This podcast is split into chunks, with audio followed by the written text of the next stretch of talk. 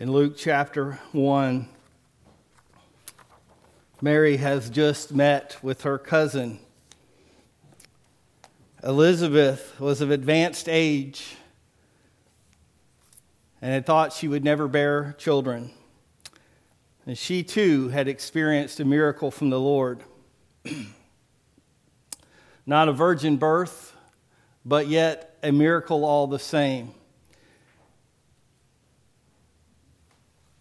Elizabeth had called out, Elizabeth had praised. She said, The womb, the child in my womb, that is John the Baptist, had moved at the sound of Mary's voice. She called out, she praised God, and Mary praised God in response. This passage is known as the Magnificat from the Latin word. It talks about Mary magnifying the Lord. Oh, how my soul praises the Lord, how my spirit rejoices in God, my Savior. For he took notice of his lowly servant girl. And from now on, all generations will call me blessed. For the mighty one is holy, and he has done great things for me. He shows mercy from generation to generation. To all who fear him, his mighty arm has done tremendous things. He has scattered the proud and haughty ones. He has brought down princes from their thrones and exalted the humble. He has filled the hungry with good things and sent the rich away with empty hands. He has helped his servant Israel and remembered to be merciful. For he made this promise to our ancestors, to Abraham and his children forever. Let us pray. Father God, we come to you and we are so grateful that there is indeed another in the fire. Lord, that we know we will never be alone. God, no matter what we go through, where we are in life, what the stage or season, no matter what it may be, you are with us. Mountaintop or valley or in between, you are there. You walk beside us. And Father, no matter where we are, we can count on your presence. Uh, we can count on your guidance. Father, we ask that today the example of Mary as she praises you would inspire us as we walk through uncertain times. Father, may your word be at work through your spirit in our hearts today. May it not stop, but may it go with us as we leave this place. May we touch this world as your spirit works through us. In Jesus' name we pray. Amen. You may be seated.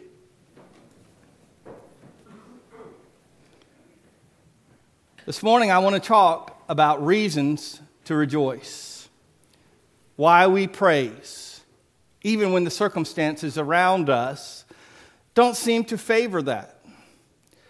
It's easy to get excited under exciting circumstances. You win the championship, you win the lottery, you get an A plus you get a raise. The girl says yes. Whatever the good news is that comes back, it's easy to get excited, to get on social media, to go to call a friend, to write a letter, to do whatever you do and tell somebody how excited you are, and to say thank you, to say God is good, to say I'm excited. But what about when life isn't good? When life is uncertain, when life is tough and life is hard. We've talked a lot this past year about how 2020 was not what we expected.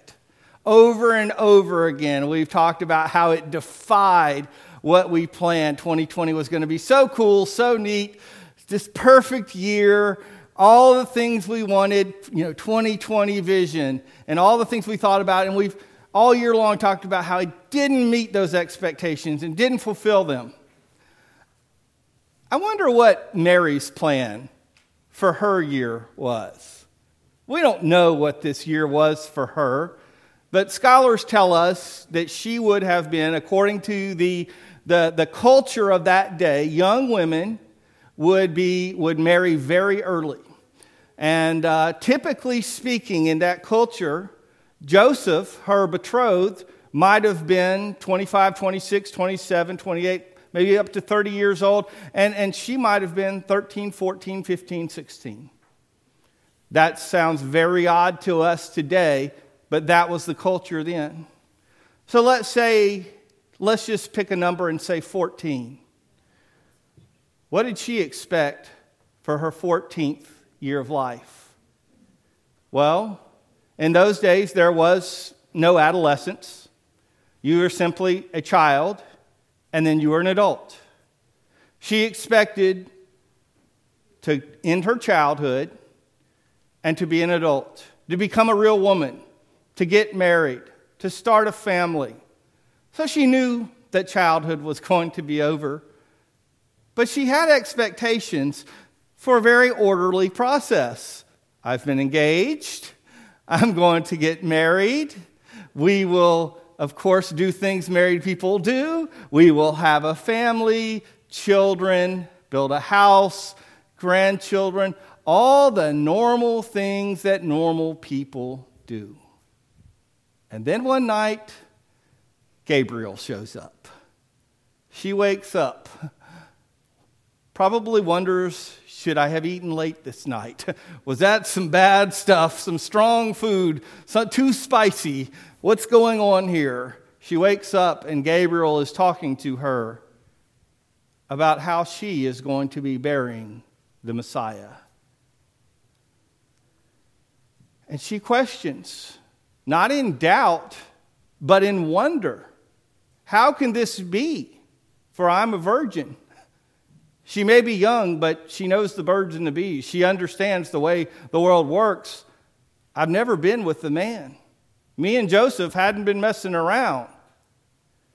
And the Lord tells her, the Holy Spirit will overshadow you, and the power of the Most High will come upon you, and you will conceive and his name will be Jesus.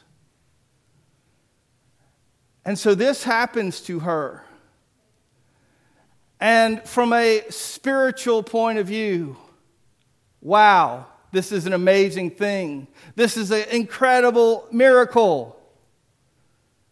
But when it happens to you, 14 years old, never been involved, with a man, not supposed to be involved with a man. And you know the consequences. You know that going to the family and say, hey, mom and dad, guess what? Angel showed up. Um, let me tell you about what's going to happen. You know that's probably not going to go over too well. And so she goes like a lot of people did in the old days when she started to show, she went away to visit a relative in another part of town. And she goes to meet Elizabeth because she hears that Elizabeth, her elderly cousin, in her, in her late years, when all chance, all hope for her to ever bear a child has been long forgotten, that Elizabeth has been uh, blessed to be pregnant. And she and John have this child, but for some reason, John can't speak and hasn't been able to speak because he didn't believe what the angel told him. She goes and she visits Elizabeth, and they have this conversation. And she kind of, at this point, after the conversation, burst out. In the midst of this difficult situation she's going through, she burst out into a song of joy. And I see in this song of joy, in the way that she is able to rejoice in the middle of her confusing and unexpected and very difficult situation, if she had reasons to rejoice, we have reasons to rejoice as well. So I want us to look at Mary's reasons to rejoice. The first one is God's attention to her. Listen as we go back to the, to the servant um, to the passage in verse 47 and 48. Oh, how my soul rejoices, praises the Lord, how my spirit rejoices in God my Savior. Why? Verse 48 For he took notice of his lowly servant girl. And from now on, all generations will call me blessed or blessed, if you want to say it that way. He took notice of his lowly servant girl. And from now on, all generations will call me blessed. I want you to make sure you capture the tone of what she's saying. She's not saying, woohoo, I'm awesome. Everybody's going to be talking about how great I am in the future. I, boy, I'm a big name now. I'll never be forgotten. No, no, no, no, no. That was not Mary's tone. That was not Mary's attitude at all. Mary was saying, I'm just a little me. I, I'm, I'm just a servant. I'm just a plain, ordinary 14 year old girl who's just going about doing my thing, trying to serve God just like anybody else. I'm nothing but ordinary. And yet, God noticed me. God saw me. And God chose to include me in his plan. You know, we're kids, we sing about how great God is. My God is so big, so strong, and so mighty. There's nothing my God cannot do. Right? We sing about that. And we talk about how God is big and great and strong and mighty and all that kind of stuff. And some of us even know hand motions. A few of y'all are doing them. All right. But it's sometimes, as awesome as that is to think about how big and great and mighty God is, Sometimes when we think about how big and great and mighty God is, we think that He's so big and great and mighty that maybe He doesn't notice little old us. But in Scripture, God tells us this tremendous truth that because He's so big and great and mighty, that He sees all things. The Psalms tell us that He doesn't miss a single tear. Jesus tells us that he does it, that he knows every single hair on our heads, that he doesn't miss it when a single sparrow drops. Every single detail of your life that crush, that bad grade, that remark, that boss who messes with you, uh, that person who said a remark, that, that pain you had this morning that you didn't tell anybody about, but you were worried and nervous about it. Every little thing in your life, God notices all of it. And you and I can rejoice because the little things that we're too embarrassed or scared or afraid to tell anyone else because they might think badly of us or might think we're dumb or whatever, God notices and God cares. He never overlooks us at all. He never forgets about us at all. Everything about us matters to God. And He chooses, because He loves us so much, He's so big and powerful, He could have done everything and built His kingdom all by Himself and said, Hey there, guys, I did it all it's done. Just kind of mill around, talk amongst yourselves. But he loves us so much, and his attention is on so much that he wants to share his joy with us. And he says, I care so much that I'm going to include you as a partner in building my kingdom.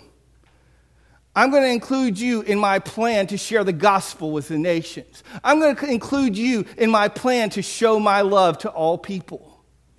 And He cares enough to include us, allow us to participate, allow us to partner with Him in the greatest plan in the universe, and that is building the kingdom of God, sharing His love, spreading His gospel. And so we can rejoice at all times because no matter what craziness is going on, we have never lost God's attention. And that's you know, some people get real scared when they feel like they've lost their friend's attention or their child's attention or their spouse's attention. You've never lost God's attention. He's never had a time when he quit caring about you. Rejoice because of God's attention. Secondly, we can rejoice because of God's mercy. man, God, she was just overtaken by the merciful nature of God. She said in verse 50, He shows mercy from generation to generation to all who fear Him. He goes, and she goes on in verse 54 He has helped His servant Israel and remembered to be merciful. What a merciful God we have. And if he wasn't merciful, the fact that his eye is always on the sparrow, that is, the fact that he is always watching us, would be super scary, would be super frightening if he wasn't a merciful God.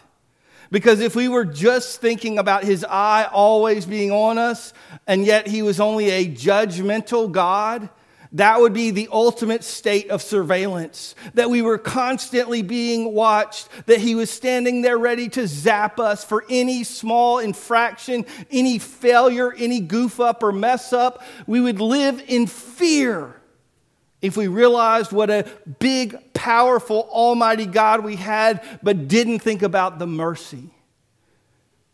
But his power plus his mercy gives us a sign of His grace. It helps us to breathe, saying, God, you know it all,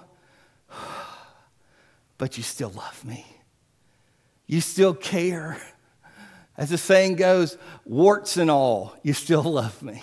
God, you know about the stuff that I hide from everyone else, the stuff that I never tell, the stuff that goes on inside me that no one else, the memories that I cover up, the things that I would never share. You know, God. And yet you still love me. Not only does he see it all, he is merciful from generation to generation. Isn't that something? Because after a while, if God was like us, after a generation or two, whew, you leaves. I could put up with a, you know, a few generations of you guys, but wow, you, this, this, new generation, I, I'm sorry, but, you know, oh, Caleb, your father before you, he got up to here and you're just over the edge, you know? I mean, that, that could be, that would be how we'd feel. I'd had it enough with you, you know? But God's not like that. It says, from generation to generation, his mercy reigns. His mercy goes on. We get fed up and then we say, enough. And God's mercy still goes on. And so we can rejoice even though we get irritated. We, you know, we go from zero to 60, from patient to irate like that. And God is still being merciful. And so we can rejoice that that mercy continues and continues. Finally, we can rejoice because of God's justice. She talks in here about the tremendous thing. Verse 51 His mighty arm has done tremendous things. He's scattered the proud and haughty ones. He's brought down princes from their thrones, exalted the humble. He's filled the hungry with good things and sent the rich away with empty hands. What she's talking about here is that God is going to balance the scales. Now, God is all about government and laws and systems of judgment. In fact, the Bible tells us that we have those things and that, that they are there by God's design to help us and to give us peace. But because of sin in this world, everything is imperfect, right? And God knows that. So, all those things, while they're good, we know that things in our society would be much worse if there were no government, if there were no law enforcement. We also know that all the time, there are always in all societies, even the best of them, there are cases that fall through the cracks. There are people who get away with uh, wickedness. There are people who work the system. There are people who find the loopholes and, and they still do bad things. And God says, His word over and over tells us guess what? I'll balance those scales. Leave it up to me.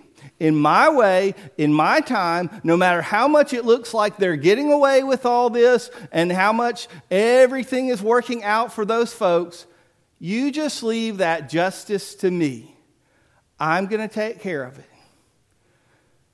And, folks, if I didn't have that assurance, I'd have a real hard time. Because I look around at this world, I can look locally, can look statewide, nationwide, or worldwide. And I can see all sorts of circumstances and situations where I say, that's not right. How is that going on? How are the innocent being uh, abused and oppressed? Uh, how are these people getting away with that? And yes, as Christians, we are called to do our job in society, to be salt and to be light, and we should vote for good government. We should support good rules and good laws and support justice. But even sometimes when we do the best we can as citizens in society, there's still things that, that just keep happening anyway, and we've done the best that we can. And those things can drive us crazy until we give them to God and say, okay, God, I can't do this. I can't get vengeance. I can't make this happen. But you said vengeance is yours. Lord, you said you would handle this. You said justice you're going to take care of. You'll take care of it, a lot of it in this life, but you, God, you'll take care of some of it. You're just going to take care of it in the next life. But you've promised, God, that you're going to balance those scales and that you're going to take care of it. You're going to humble some folks. God, you're, you're going to balance things out and you're going to make it just right. And even though I may not see how you're going to do that, that's okay. I can rejoice in that. And you know, Mary, poor servant, poor girl in a, in a poor country, in a poor region, in the backwater of the Roman Empire. She said, If the God of this universe can come to me and choose a nobody like me to bear his son, he didn't show up in Rome in the household of the emperor. He showed up in a tiny village in the sticks that hardly anybody outside of that little nation of Israel that nobody even cared about in the ancient world, except for to think of them as some rabble rousers that, that kind of caused trouble for the empire. She realized if God can do this, then God can take care of all. He can take care of anything. So, has 2020 been a messed up, unsettling, difficult, crazy year? Absolutely.